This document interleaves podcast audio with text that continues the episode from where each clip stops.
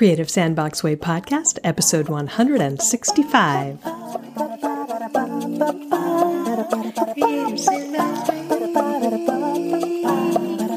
Creative Sandbox Way. Creative Sandbox Way. Hello, I am Melissa Dinwiddie, and I believe that life is too short to not express the innate creativity inside of you. So in 2016, I wrote a book called The Creative Sandbox Way, based around 10 guideposts that I developed to get myself out of creative stuck and back to the sense of playful creativity that I naturally had when I was a four year old. Here's the thing. The world has a way of shutting us down, of cutting us off from our natural playfulness and creativity. But when we give ourselves the gift of peeling off the layers of adult programming, of perfectionism and comparisonitis, and returning to that place of play and creative exploration and self compassion, not only does life get better, but it allows us to step into our fullest possibilities for ourselves in every area of life. That is my hypothesis, which has been borne out in my own life and the lives of my students and clients and readers and listeners. Make space for your creative joy, and life goes from gray to full color. And you start to explode what is possible for yourself. So, The Creative Sandbox Way, the book, was just the tip of the iceberg. I continue the conversation each week with this podcast. Let's jump in. Well, here we are. This is kind of exciting because not only am I excited to bring on our guest, Julia Linsteadt. Am I pronouncing that right? By you the are, way? yes. Fabulous. I'm always yeah. excited when I pronounce the guest name correctly. but this is this is a new thing because for the first time today, on the podcast, I'm I'm trying this new thing where I'm opening up the podcast to a live studio audience of members of my Creative Sandbox community. So we have with us here some members of my Creative Sandbox community. And from here on out, I'm opening up as as an experiment. We're going to see how this goes, but my podcast interviews are not just me and the the guests but me and the guests and members of my creative sandbox community. So i feel kind of like i don't know like oprah or something. Except it, i'm you know sitting alone in my studio at home and i see everybody else on a screen but still it's it's pretty cool. So i've got the chat window open and my Creative Sandbox community members can type into the chat anytime they have any questions that pop up or comments, and I'll get to see them. And then into the conversation, you know, we I can open up their microphones, and this can be a multi-person dialogue. Or, or I guess that's not a. Di- I guess it's a polylog. I don't know what that is, but it's it's a communication that's not just me and the guest. So Anyway, today's guest is Julia Linsteadt, a longtime artist and early childhood educator in the San Francisco Bay Area, which is also where I live. And Julia co owns Kid Art Lit, which is a subscription box company that delivers story time and art kits to young families worldwide.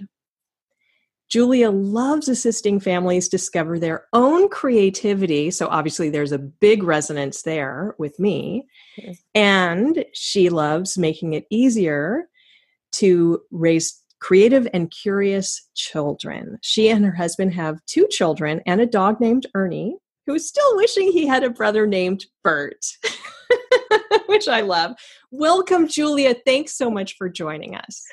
Thank you so much for having me here. I'm thrilled. I'm thrilled to have you. And what what listeners cannot see, but I can because we're on video here, is that you have behind you a couple of paper cuts okay, hanging I do. there are leaves. Actually, there's three. I can see one. There are three. Yes. Three. There are leaves. Yes. Three different kinds of leaves. Are those your work? Those are mine. Yes. Yes, these are Very mine. cool. Yeah. So I used I mean, um I still do this, but it was where I kind of started it all was cutting paper and um and then I've always kept my favorite ones. So these are actually leaves that we collected on uh, on hikes with my kids, and so then I took those and I've cut them out, and now they're now I have them on display. I love it. I'm I'm hoping that you can sh- share some some of your paper cut images for me to put in the show notes. yes, I will. That's another another area of overlap that you and I have because that's how I got started in the arts as well. Way back in oh my god, I'm such a dinosaur. Way back in the mid 90s, I started making paper cuts as a way to procrastinate from writing. I love it. I think you know that's that's kind of fascinating because I did it because it was like I had paper around, and I you know was I think I also was procrastinating from like you know uh, cleaning the floor or something. I'm gonna cut this up instead. Make that floor cleaning more worthwhile, so I could like sweep something else else up. Yes. yours yours um i, I think uh, procrastinating cleaning the floor sounds a lot more i don't know sane than procrastinating from writing mine was purely you know escaping from the gremlin voices that were telling me that i sucked as a writer i mean it all worked out in the end but it's you know it's all very interesting how the the mind games we play with ourselves. But anyway you started out as a paper cutter paper Mhm. cut artist and you're of course you still do that but now you have this amazing business. So so how did you get from point a being a paper cut artist to this business kid art lit? You, you know, it's that's a that's a great question because it's it's a I feel like it's the the odyssey that most creative entrepreneurs or just creative people in general go on, and I don't Mhm. really feel like I've um, I've reached a destination necessarily. I feel like this is just a very lovely space to be in right now in our on this journey, and so um, I started. Well, actually, what's kind of fascinating is I I did do a lot of uh, just creative work. My background really is in theater. That's where I Mm. I I really did start with the with the arts. And prior to that, I mean, just growing up, I had a very creative environment that my parents provided for me. But then, um, I needed something to do with my kids that wasn't necessarily for my children when I had them. So I was doing a lot of uh, projects and art things with with them, even when they were when they were babies. I started doing all these different uh, art activities with them, and to kind of just instigate that creativity from a very young age. I mean, we all naturally are born with it, and I thought, well, what if you just cultivate it from the beginning? yeah But in the process by it's one of those things where it's hard to give when you aren't overflowing with energy yourself at that point because dealing with um, raising small children it's it's very energy depleting and i was looking for something that could um, fill me back up. So i was i started cutting paper actually because i went out and was drawing and i thought well how could i take this idea of just drawing something here and and and doing it as something different with it? And i thought well let's let's try cutting this thing out. And i started doing that and it became from there kind of morphed into doing silhouette cuts and Mhm. I was in a mom's group, and so oh, I, you know, I made silhouettes of my kids, and then people would come over and they go, "Oh, I, I would like that for mine." So I started doing silhouettes for other people, and it kind of just kind of went from there. And I felt like I, I followed the very traditional path that most crafters would follow, where you go and you do all these different craft booths, and you start an Etsy shop, and you know, you do all these things, and that was really successful. But then what happened was I, I had all of these um, families that would come over and they would ask about the the art stuff that I was doing for that you know with my paper cuts, but then they were also asking about like what I was doing with my kids, and so then I thought, well, maybe I'll do like a little session at home um, with some other friends, and so then I had some friends come over and we did a little art session with their families, and it was so much fun. So we did another one and another one, and soon then I opened it up to our mom, my mom's group, and I then had all these families over, and they started coming to my house and doing all of these activities and uh, it, it's one of those things where things just kind of kept overlapping where the doing of the arts and and then of my own and then trying to connect it with my family i kept trying to make them mush together. And i have finally come to terms with that those two things actually exist very separately for me and that the paper cutting has become mine and i don't necessarily sell it or do anything with it anymore. It's just for me. And if i happen to gift it to you then it's a gift.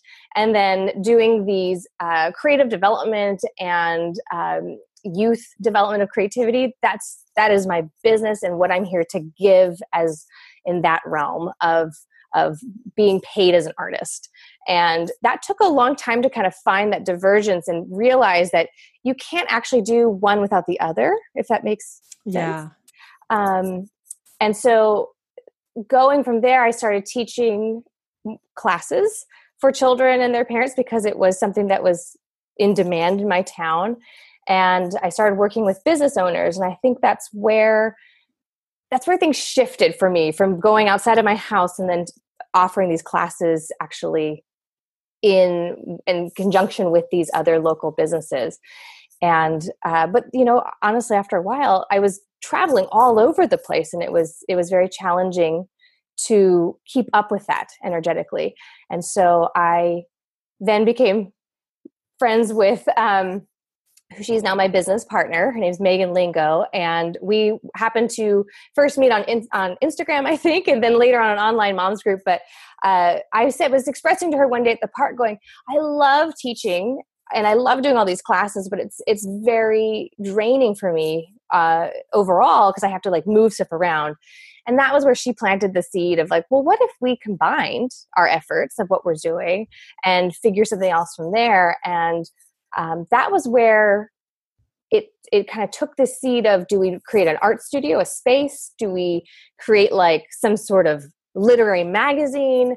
What do we do? And we started to look at different ways to then package that creativity. And that's how our product and our company was born. Our kid art lit came to be. Wow. You were talking about how you figured out that what really works for you is to keep that separation that the paper cutting is for you. And it's you do it you do it for you. It's not for sale. If you give a paper cut to somebody then then that's a lovely gift that you give to them. But it's not something that you're selling anymore. And the the kid art lit that's your business. Mm-hmm. and i love that you figured that out and i think that i mean that that really resonates with me because that's something that's taken me a really long time to figure out as well. And it was actually about a year ago at uh, silicon valley open studios when i ha- had a, a, second year in a row i had an, held an open studio and i had signed up for it back in december the end of december. And i really didn't I just my heart kind of wasn't in it and I couldn't really figure out why. And you know, it takes so much energy and time and money to put together an open studio. Yes, it does. And I have tons of inventory right. that I was hoping to move, right? Yes. And I just couldn't quite I just couldn't quite I don't know, I just couldn't quite get into it. And I spent an entire weekend you know, we put all these signs up, and my husband was a sweetheart to help me with it. And I was so drained and so I just afterwards, I I don't know, I was just really kind of in a crappy mood. and I realized that I needed the separation between art and commerce for me. Uh-huh. And yes. I just like I did not want to. It's not that I didn't want to sell my art. I'm if somebody wants to pay me for one of my paintings, I am perfectly happy to take your money. Oh yeah, give you a painting. I'm very happy to do that. right. But I yes. need to make my art for me. I don't want to make my art for somebody else anymore. Been there, done that, and I'm done with it. And like the art that I'm doing now, I just I actually just wrote a big long post on Instagram, well, long for Instagram, a long post on Instagram about about the art that I'm interested in making for other people at the moment is art for communication, for transformation. That's process oriented art. I love it. Not performative. I mean, not like, mm-hmm. not to impress somebody. If I make a piece of art and the response is, wow, that's gorgeous, then I haven't really succeeded. If that's the only response that I get. If the response is, oh my gosh, I've learned something, or you've made me change my thinking or you've you've made me pick up a book or take an action then i've succeeded. If the response is you've made me take an action and wow that's gorgeous then i've doubly succeeded. But if the only response is wow that's gorgeous and i haven't actually transformed you in some way then for the art that i'm doing now i failed and the art that i'm doing purely for like my doodles that i do purely for i don't know my own enjoyment i don't really care if they impress you Right. i care that they please uh-huh. me that the process pleases me and that mm-hmm. they're aesthetically pleasing to me because it's pleasing to me but I don't give a darn if they if they impress you or they win an award. I'm not even going to enter them to try to win an award because that's not what it's about for me anymore. And that's that must feel very freeing. Oh my god, right? so liberating. Yeah, yeah. Well, I just always found that. I mean, on, well, one when I was doing the, the paper cuts, it's like I I would do a lot of things that were they were custom orders, right? And so there were very specific things that were needed and which there's nothing wrong with that. And, and in fact there's there's a there's many artists that make very spectacular livings off of doing that form of art. And uh, it's it's great to be able to do that and pay your bills and do all those pieces. And but it's also okay to not dive into that for fear of like if i don't do this i won't ever make any money as an artist. And so i kept going down that route because i'm like well people keep wanting to hand me money for this and i should do that because this is where the money's coming from. And uh, but by the time i had done there was one one month where i just i had so many orders to fulfill and it was just one of those things where i felt like all i was doing was giving and and giving and giving of my energy and creative energy to create these things and i wanted to make sure that they looked really good right you know for what the what they had been ordered and uh I think I was doing like a tenth one or something. And one, I mean, that's too many to do in a short period of time. I went through so many blades, and my hands hurt, my oh back oh, hurt. I was like, oh. But um, I remember thinking like, there's no joy in this for me anymore. Yeah. When I did the first one, I thought, oh, this is so wonderful. And to give it to the family, I remember feeling so full of joy. Yeah.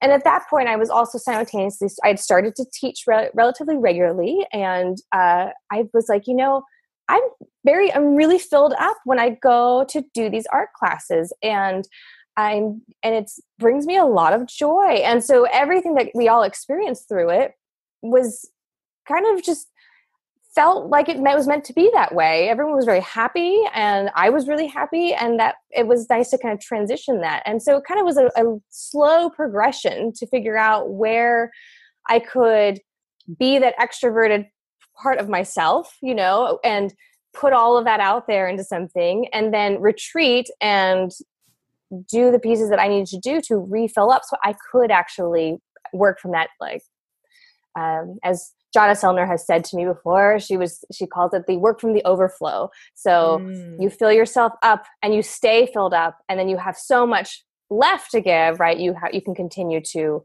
to to go from there, and I, that's always resonated with me because I'm like, yes, right from from that creative perspective, it's just you have to give of yourself because you are the product in a lot of ways.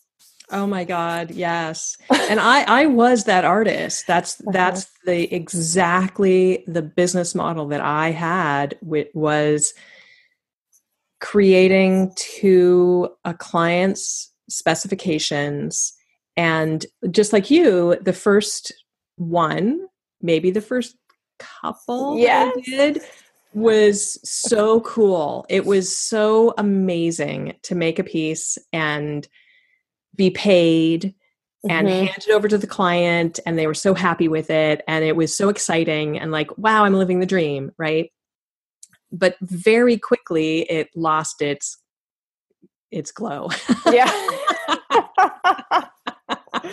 yes right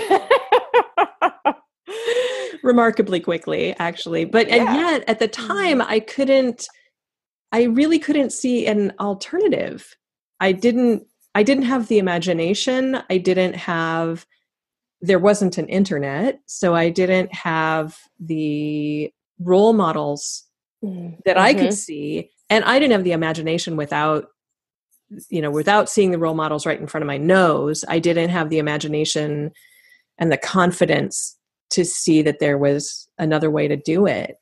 So I just sort of kept plodding away and and i and i wasn't operating from the overflow. Now now the way that i would talk about it is i talk about having a need. You absolutely have to have creative sandbox time.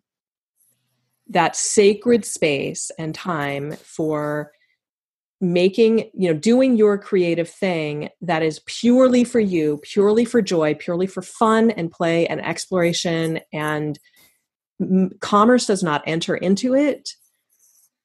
Other people's judgments or thoughts or you know any of that does not enter into that zone at all. It is purely for you and purely for play. I love that.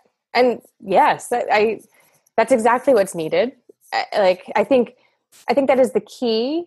Oh it's been the key for me as a creative entrepreneur but just as a creative person in general just having that time where I go, this is just, I, there's no expectations here. It's just all process. Yeah. We're just, here's some materials, going to play. And I mean, that comes in a variety of formats for me now, but uh, yes, I, I have to make sure that I have that several times a month in order to feel like I've, uh, I've got enough that I can then put forth because uh, the business I have now um, are it's it does require a lot of creative thinking and a lot of uh, you know there's a lot of timelines and the, my, my problem at the beginning had always been is that well creativity isn't, isn't on a timeline. You, know, you can't force something you can't force it. It just it shows up when it shows up wherever that you happen to be. And um, it's taken a while to kind of figure that out and how to harness that. But um, the yes that creative sandbox time is is actually where all those things are generated and yeah. is necessary to be successful i think yeah yeah well, i mean if you look at uh, corporations like google they have 20% time mm-hmm. and that's where their best all i think all if not mo- most if not all of their most successful products have come out of 20% time which is when they let they let their people do whatever they want. Mm-hmm. yes. Total freedom to do whatever they want and that's where their best products come from. And that's what creative sandbox time is. That's do whatever incredible. you want. We're not you know, this is you know commerce doesn't enter. Just go play. We need it yeah i think I, I, we definitely do and i know for me like the second step to that is once i've done it personally i then need to actually collaborate with somebody else and so now mm. it's nice to have a business partner that she and i can then you know play creative ping pong and go okay i came up with this and you came up with like what do you got going on right? Because then you get that spark right? You you both come together with your little fires of creativity and then you can kind of throw them back and forth uh, and then see what happens from there. And that part is really really fun uh, and it's really fun to have for me somebody else that i'm working with who's exceptionally creative and and driven um, and so that part's I'm, I'm, I've recognized now like that's the second piece often that yeah. we I think a lot of artists are afraid of collaborating uh, and I don't know I'm just gonna throw that out there. That's been my experience as I've kind of like gone through this path and have worked with a variety of different creatives and, and different artists and uh, the is the collaboration level has been very interesting. Who's willing to do it? Who's not willing to do it? Why?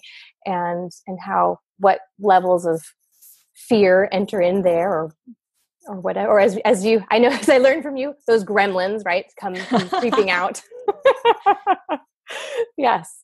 Yeah, I think you're right. I think it is something that a lot of artists fear. I and I think that I mean it's, it's very big in the culture right now. I know, and not a lot of books have been written about how you know this idea of the lone artist or creative in their garret all by themselves is really right. bunk right? Yeah. And, but it's still it's very it's an idea that's very prevalent in the culture. Yes.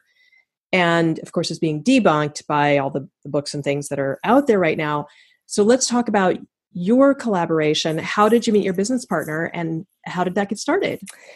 Okay that's a really good that's really fun. Uh, so Megan and I, I think I was trying to figure it out the other day because I've told various versions of this, and I actually I was, I was like, which one of these is true, Megan? and she's like, I don't know. So I'm either we either met online on a on a mom's group, like a, an online forum, which I think may be actually where we officially connected, but I think she and I knew of each other on Instagram first uh, because I mean, as an arts educator in that direction, I, I, would I needed a lot of inspiration from from children's books and things like that. That's always been a source of of where ideas you can go dip into that stream anytime and get some great ideas for for children to to you know integrate art into their lives. And so Megan at the time was doing a uh, Instagram all about children's literature and and I had my page all about children's art and things like that. And anyways, but we we met online. We connected, and it was because I was working for a children's play space as their as their arts teacher, and Megan was interested in potentially opening that type of company in the town that we both happened to live in at the time and I, I saw it on this thing and i said hey i i know somebody I, I you know i work with this with this person and uh, i'm sure she'd be happy to talk to you. Would you like me to introduce you to?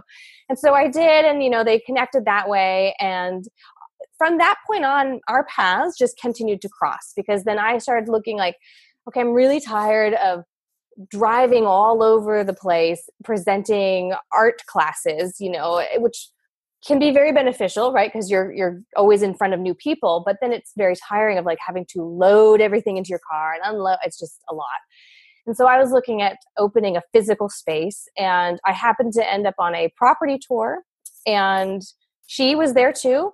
And so we started to connect more, more that way.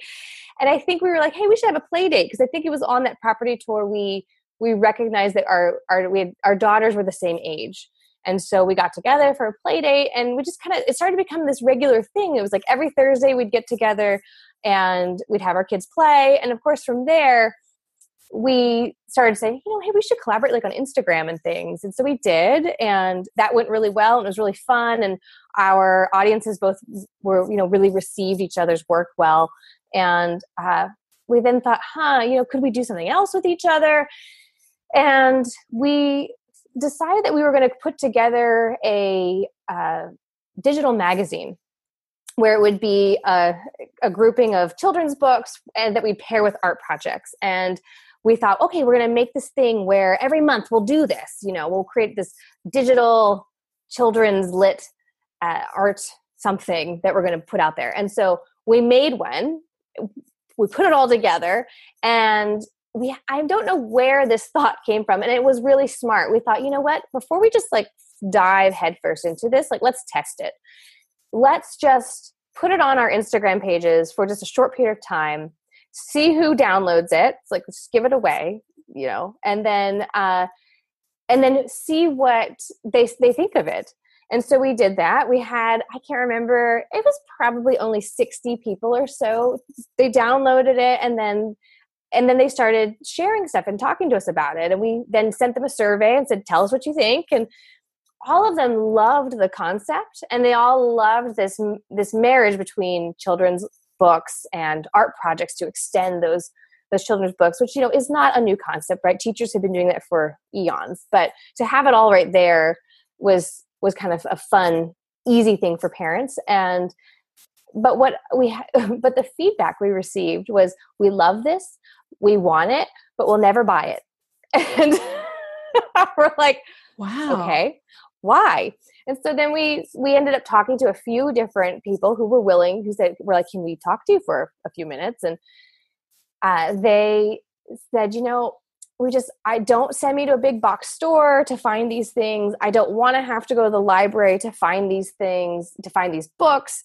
I don't want to have to go on amazon and order all this stuff and figure it all out. They're like we just want to show up at our door and then be able to do it and wow. you know we're both like sitting i remember we were sitting there going what does that mean and megan's megan's really with it and she's like that's a subscription box and i'm all what's that and I was like, oh, you know, she's like giving me some examples of what those things were. And I was like, oh, yeah, I know. Yeah, I get some of those. Okay. And that was where we started to kind of like go, well, what, what does that look like? And uh, we, we thought, okay, well, is that what we want to do? And that's what I mean by picking a business model that that works because that exists right a subscription box model exists it's a known way of sending goods and providing services to others. And I, you know, we didn't create anything new. It's just we thought, okay, well, could we take what our idea that was supposed to be a magazine and could we put that into a, a box and that became a whole thing and i actually i still have so the magazine is still part of our um, our product so like i have the little magazine your listeners can't see it but we've got a whole magazine here um, just so that you're your live audience can see. But this is still part of it. So that digital magazine didn't go anywhere. It's just now part of our product. How amazing. And it was fun. It's fun to so every month is it, it's a monthly subscription, right? So it's a monthly subscription. Yes. You send people the mag how many pages in the magazine? Uh that's a that's a good question. I think there's a it's about 8 front and back. Uh-huh. Yeah and so we yes so in the magazine like we tell you you know what's going to be inside of your box and we talk we give you a note um, about what to expect what's this all about. So it's basically laying your groundwork and the foundation of what we're going to be working on that month. And then we give you a whole thing we have something that's called a ready set go and so it's the moment you open the box, you can start engaging with something with your kids uh, to start kind of, it's a warm up activity to get them ready to create. And then we always have something about the book. This month we, have, we actually worked with the author and we have a, a letter from our author. So that was really wow. sweet that we had a direct connection to her and then we have a project and so we give you a whole dynamic view of the project and how, what that all is and what we're working on and then uh, the back is always how to make space to create. So it, it's actually mindset. It's all about how to be in the mindset to get creative with your kids because we all have to get into that mindset where we do it on our own. But when you add in the energy of children, it's so it's different and so you have there's a there's a mindset that we would i would often work with with my students and their families and uh, and so we've now translated that onto the back of like you know we're going to align yourself and then we're going to design your your space like how to set this up so that you're successful. Because my whole philosophy is like there's no reason to fail at creativity. It's you everyone should be successful because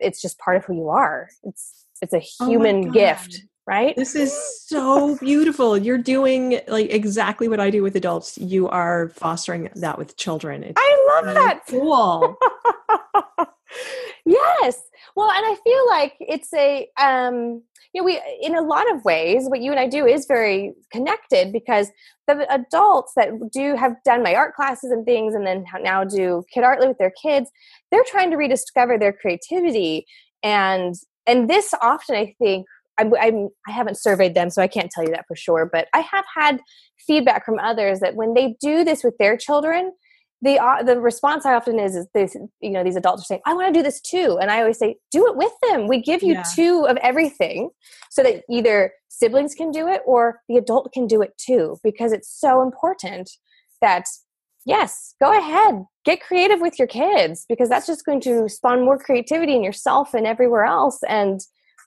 I it's you're going to feel so good. Absolutely. Oh my god. And creativity breeds creativity Absolutely. Yes. Wow. So what ages are are the boxes for? These are for so they are for little little guys. They are th- ages 3 to 7. So it's that middle preschool up to about second grade. So it's the idea of introducing all of that uh, early literacy and and then helping kind of make those literacy connections in a lot of ways this is a very creative way to teach children how to read. so unbelievably cool. So how do you how do you market this? How do you how do you let people know about Kid Art Lit? This is also so this is part of the where I'm putting a lot of my creative energy now. Um, when we started, we Megan and I both had a relatively I mean moderate sized following on Instagram and so by combining those we we used Instagram to really jumpstart this whole project and we also uh, use well I don't like the word used. We partnered with bloggers and, and other people who are in that creative online space for children who are focusing on arts and education and literacy learning. And we'd have them share and, and things like that. And now we do an affiliate program, which is one of our big ways that we we drive traffic to our site is we have different affiliates that um, you know they receive the box and they they either write blog posts about it or they post on instagram about it for us and they they they share with their audiences through email and they obviously get a, little kickback for doing that but um, it's so great to then be able to be almost welcomed as a guest you know into someone's home to to share what we do. And and then i really like doing podcasts. I think it's really fun to talk with with others in this realm. And uh, it, it, felt it helps me tap back into my my theatrical roots i feel like. So i can can use a little bit of that. But we we've explored different things like facebook ads and stuff like that. Um, but our our most successful ways has always been through making connections and collaborating is how we market. Yeah. yeah. Yeah i love that. I love that that mindset of collaboration i think is so key for any any business person. I agree. Yes i think you know i mean that's that was how i got my classes when i was doing the in-person classes to be uh, shared and and was working with others and and letting them i'm doing this thing. I think it's hard it, i remember when i first started doing you know arts as a profession and it was always uh, what i would hear from other artists was like oh i don't want to tell people what i'm doing or oh i don't want to go out there and you know shout out what i'm doing and i'm over there this theater kid being like that's the only way you do it. You go stand on the street and you go come see my show. But uh so i still have that part that part of me and i i always have to go yeah it, it's you have to let people know that you exist because you're helping them by yeah. you know i mean your your creativity really helps everyone else that's around you and whether that just makes them happier or whether that for us like i we're cultivating a whole generation of, of creative kids so that when they grow up they're they're adults who feel like their creative wells are are full and that they can um, they don't feel limited in that that realm of their life that they because for me it's like creativity is how it's how it's how i live and it's how i function and um, i always want i don't want kids to feel like they're limited. It's like no i mean you have this amazing brain and this amazing these two amazing hands and you are so capable. You can make anything and then go help people with that creative energy and so that's that's where this all kind of links back to me and I or in, back to all that and then uh, yes sharing and collaborating and letting others know what you're doing is is so important yeah well if you don't let anybody know what you're doing then there's no way they're ever going to know what you're doing no exactly I know. And it can be scary, I know, right? yeah, it, it is. And for a lot of us, yes. it's a really new way of thinking because yes. and per, I think I think often particularly for women because so many of us have been trained whether overtly or more subtly, you know, better to be seen and not heard and all of uh-huh. that sexist crap. So, you know, getting over that programming can be challenging for a lot of a lot of women. Yes, I think no, it, it definitely is and I I remember I went through a phase somewhere in the transition of of having my children and things i remember feeling like i couldn't speak which was really strange and i it was like some sort of mindset blockage of like i just couldn't get my words out and i uh i started uh, I was I've always done a lot of yoga, and I started doing all this yoga that would focus on that part of it to kind of move through that throat chakra, basically get things going. And um, you know, I always thought, gosh, that's so bizarre how that feels. It can it feels like oppression within that that part of your body, that that area to be to express yourself, and it's not comfortable, and it's definitely not something that I think anybody deserves. We all deserve to be able to to be expressed fully. Yeah. Mm-hmm. Yes, absolutely. Yeah. Well, I know you mentioned that, you have mentioned that changing the way that you've looked at your gifts has changed the way that you do business and how you exist in the world. Can you talk a little bit about that? Yeah, sure. Um, well, so I have always been I, this relatively interesting flow of being very extroverted and introverted at the same time. You, you know, I, I, love to go out there and just put on a show and then come back and be very quiet. and I always thought, gosh, that's kind of a weird, a weird thing. But, um, but then also uh, this whole idea of of creativity as to where it can take you, and I actually think that that probably links back to more of the work that that you offered that I partook in several years ago, which was all about not limiting yourself in terms of all of those different mantras that you have had ingrained in you and looking at what you're not letting out and expressing. And it was through a lot of journaling work and just a lot of uh, introspective work that I started doing, realizing that um, by not doing this side of things for me and and not making creativity a main part of my life, that I was not happy. Mm. And then harnessing these different pieces and saying, you know what, it's okay that I I really like to uh, to have that time to to create and make. And I really like to teach and connect with people in that way. And um, I also really like business. It's okay to like that. And and and kind of coming to terms with all of that was was really an enlightening process and kind of turned a lot of things on its head and going okay i'm capable i can i can do these things and and just because I've been told for so long that like, you know, people who do creative endeavors, they don't make any money, you know, the starving artist kind of concept. And um and then I started looking, I think that is the benefit of having the internet. You can go see role models who go, wait a minute, they're creative. They make a lot of money, you know, like they're creative. They look really happy. And um suddenly looking at these different things that I I have and I go, these aren't these aren't things that are weighing you down. These are things that are going to really lift you up and be able to you know overall live a very happy fulfilling life.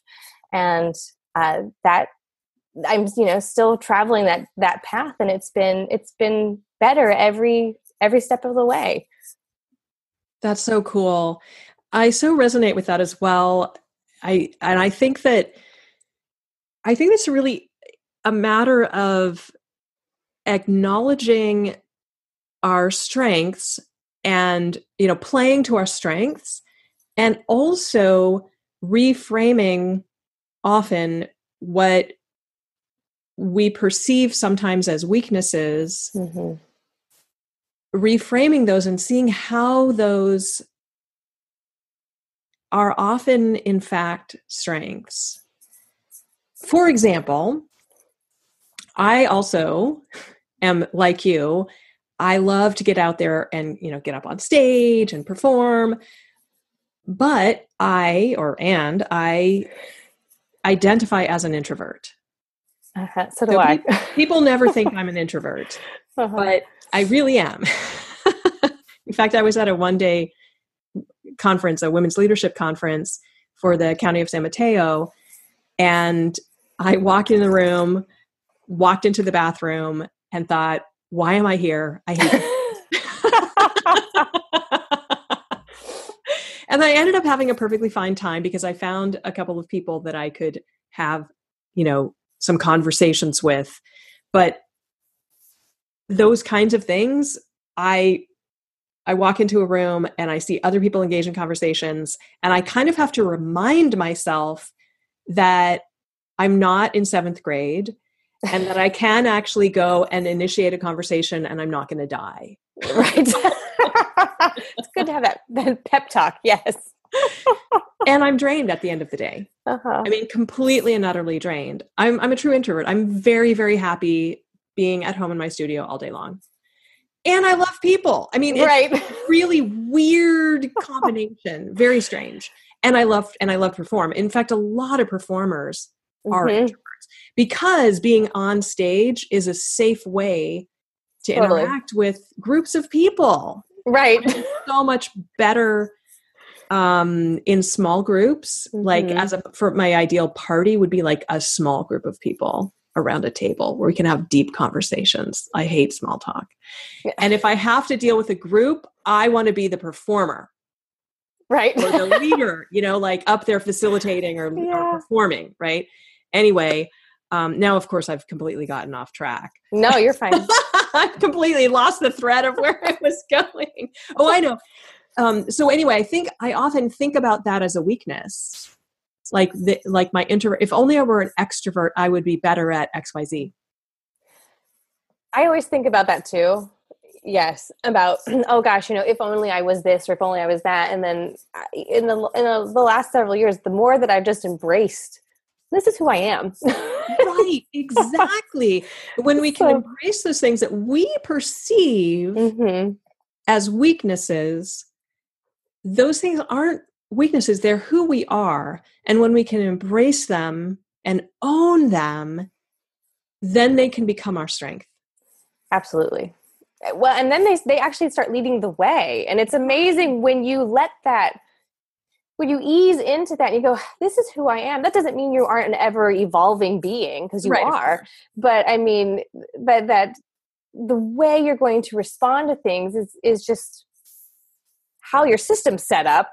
And so, yes, once you start leaning into that, I've, I've always been very surprised at how many doors then open when I just say, this is who I am. And this is who I'm going to bring to this right now. And I'm okay with that. So, and I'm okay if you're however you feel about it. yes. Oh my God. That is really the key, isn't it?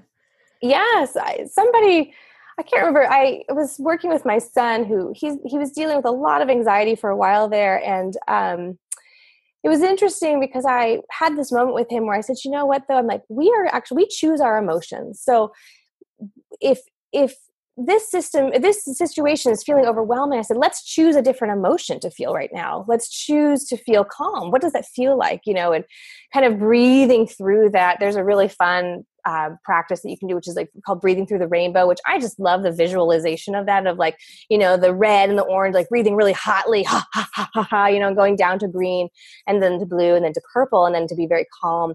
And it's a really lovely thing to do with small children to kind of bring their energy to focus um, before you can then move into something else. And I was doing that with him, and it was just, I, as I was saying to him, going, you know, we're to, we choose our emotions. So let's choose something else. And I thought, and I'm there thinking, I need to hear that. Like, yes, like we choose how we are going to respond to something. You know, we have that power. And so the, the, the moment, like I remember really leaning into that. And that was only very recently. I thought, wow, this is all so much better. And then as we talk with our families that are our Kid Art Lit subscribers, it's like, you get to choose how you respond to this. You know, if your child decides to throw paint everywhere, which I hope they don't, but you never know, right? I mean, it is part of the process. We get to decide how we respond, and um, I just think it's that's it's an a I don't know, it's an epiphany that to have had and then to be able to share is just it feels like a incredible gift. Um, so ah, I love it. Well, Julia, I feel like I could talk to you for hours and hours and hours, but I want to be respectful of your time. And we are coming close to the top of the hour. And so I think we should move on to our something cools. Okay. Did you bring something? I mean, not physical, not bring, but do you have something to share? that something cool to share that our audience might be interested in? Yeah, I brought I brought a book because I I thought yes, I thought you know why not? I mean, I love books, right? So perfect. Thought, why not? Let's share a book. This is not a children's book, however, it is a it's a mindset book, and um, it's one that, in conjunction with doing a lot of you know, basic development of of you know your own artistic skill, I feel like as creative entrepreneurs, you have to also develop a mindset for how to deal with some of these other pieces. And so this is one that has helped me in the beginning, and it's called. And I hope you don't have to bleep any of this out, but you are a badass at making money. Oh, I love the by title. Jen Sincero. Yes. So she goes through all of the ways to uh, that we block ourselves uh, about, especially for women. You know how women typically we we block money coming our way, and that you don't need to. And I just this has been a very uh, very good read and it's really quick. You'll blow through it really fast and then you'll be like did i get anything out of it? So you'll read it again. But she's got some really good uh, money mantras in here which i think are um, are really fun and then are, are helpful because one of the pieces I, I felt like really shifted for me was when I started to recognize when I'd make statements about money, oh, I can't afford that, or you know, um, yeah, that's too that's too much, or something. And I thought, huh, that's interesting. And then flipping that on its head and being like, instead of saying I can't afford that, you say, I'm not choosing to spend my money on that right now, you know, and and things like that. And she gives a whole long list of stuff like that. But it's been very uh, just re redefining how how you view money coming into you and money leaving you and that whole relationship around that because i know for me once i started to make products and things that were selling and and you know bringing in money i remember feeling guilty about it which i thought well that's odd why on earth would i feel guilty you know where's that coming from and then looking into that deeper as to oh, okay, this is a weird mindset that I don't remember giving to myself, but it's from somewhere. And so that's been, that's my something cool. Oh, that's fantastic. I'm going to have to get that book. Yes. and that mindset of feeling guilty and all that is so not, you're not alone. I think that's very common. So it's, yeah, money, it's, we do all kinds of weird head trips around. Yes, so many. So yeah. I feel like this is like level one get out of your own get out of your own way fantastic and my something cool this week is Neuland pens Neuland markers.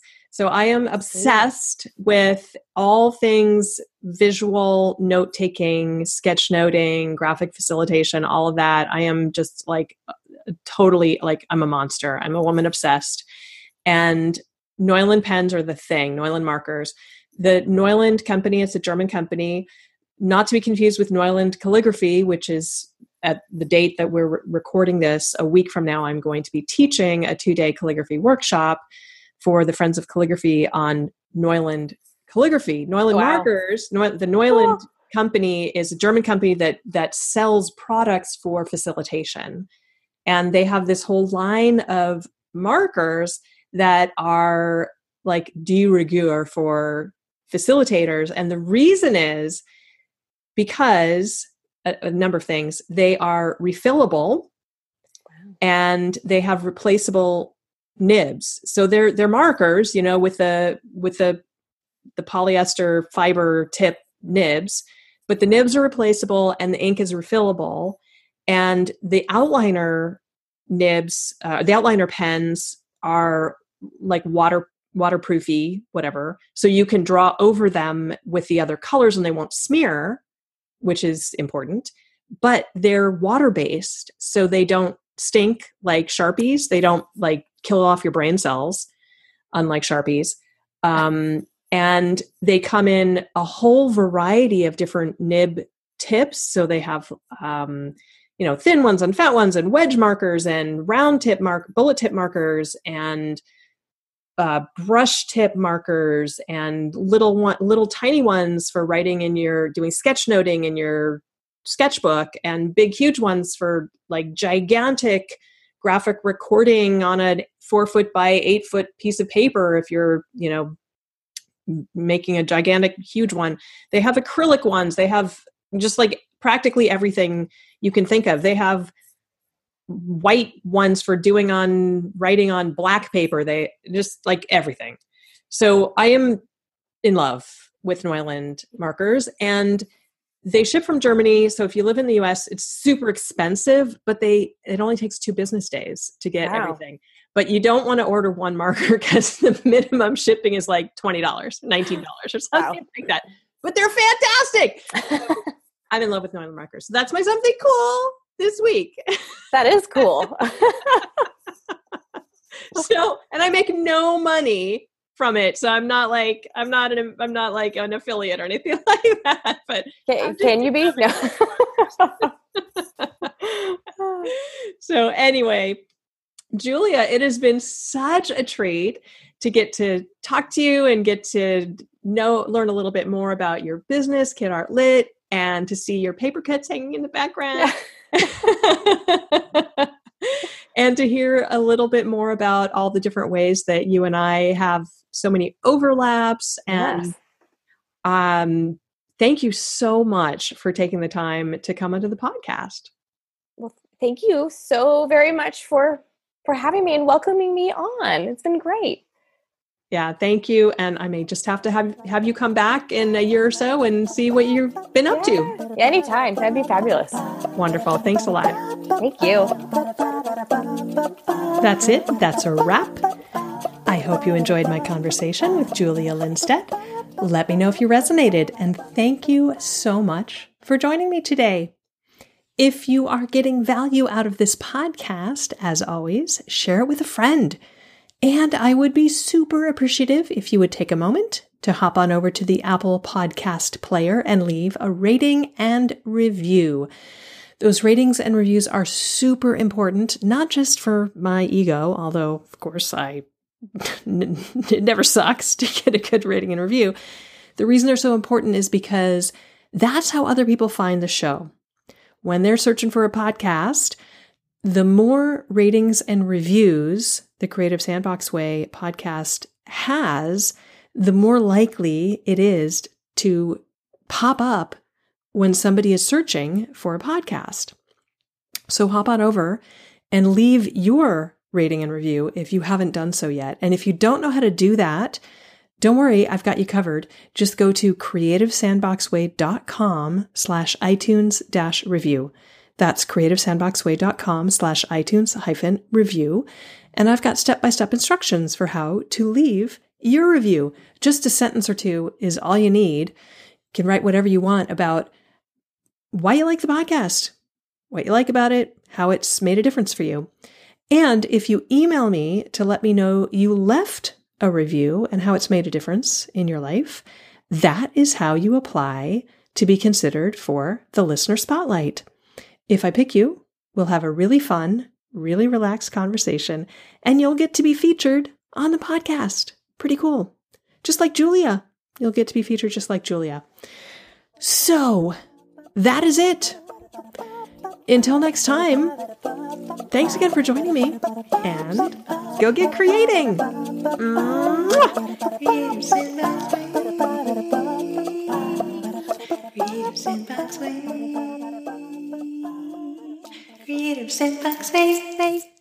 Subscribe at slash podcast.